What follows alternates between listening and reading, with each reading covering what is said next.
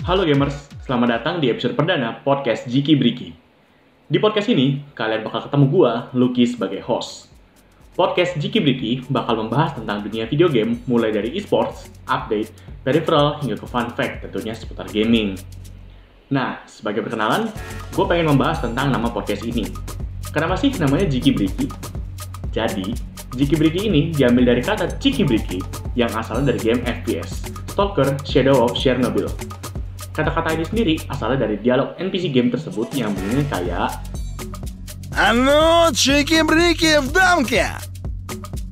Ada juga yang nyebut Ciki Briki merupakan kalimat slang di bahasa Rusia yang artinya semacam baik-baik aja kok. Tapi kayaknya slang ini sendiri kurang populer di masyarakat Rusia.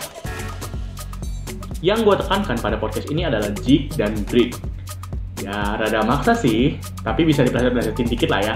Artinya tuh jadi kayak semacam waktu breaknya untuk para jig gitu. Nah, gue harap podcast ini bisa membuat waktu santai kalian terisi dengan informasi dari dunia gaming. Oke, masuk ke konten pertama. Sebagai awalan dari konten ini, gue bakal kasih berita terbaru ketika podcast ini diupload tentunya. Yang pertama, tentunya kalian tahu kalau PS5 udah launching di bulan November ini. Sayangnya, Indonesia masih belum bisa kebagian di waktu dekat. Nah, PS5 sendiri bakal launch di Indonesia pada tanggal 22 Januari 2021. Catet tuh. Untuk harganya, terdapat dua varian harga, yaitu Rp7.299.000 untuk versi digital dan Rp8.799.000 untuk versi Ultra HD Blu-ray Disc Drive. Di retailer sendiri, bakal ada 24 retailer yang terdaftar di area Jabodetabek, Medan, Bandung, dan Bali. Buat kalian yang pengen tahu judul game yang tersedia sebagai launch title-nya, bakal gue kasih tahu nih. Ada Astro's Playroom yang udah pre-install. Lalu ada Demon Soul. Selanjutnya ada Spider-Man Miles Morales Standard Edition dan Ultimate Edition. Dan terakhir ada Sackboy A Big Adventure.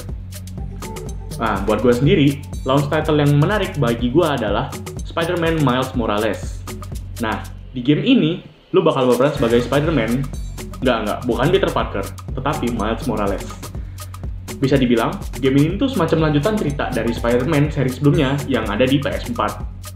Tetapi untuk PS5 sendiri, yang gue bilang tadi, ada judul dalam Standard Edition dan Ultimate Edition. Bedanya di mana? Di Ultimate Edition, kalian bakal dapat game Spider-Man sebelumnya juga. Jadi kalian tuh bakal dapat dua judul di dalam satu edisi. Nah, jadi bagi kalian yang belum sempat punya game Spider-Man atau bahkan PS4, bisa cobain gamenya di PS5.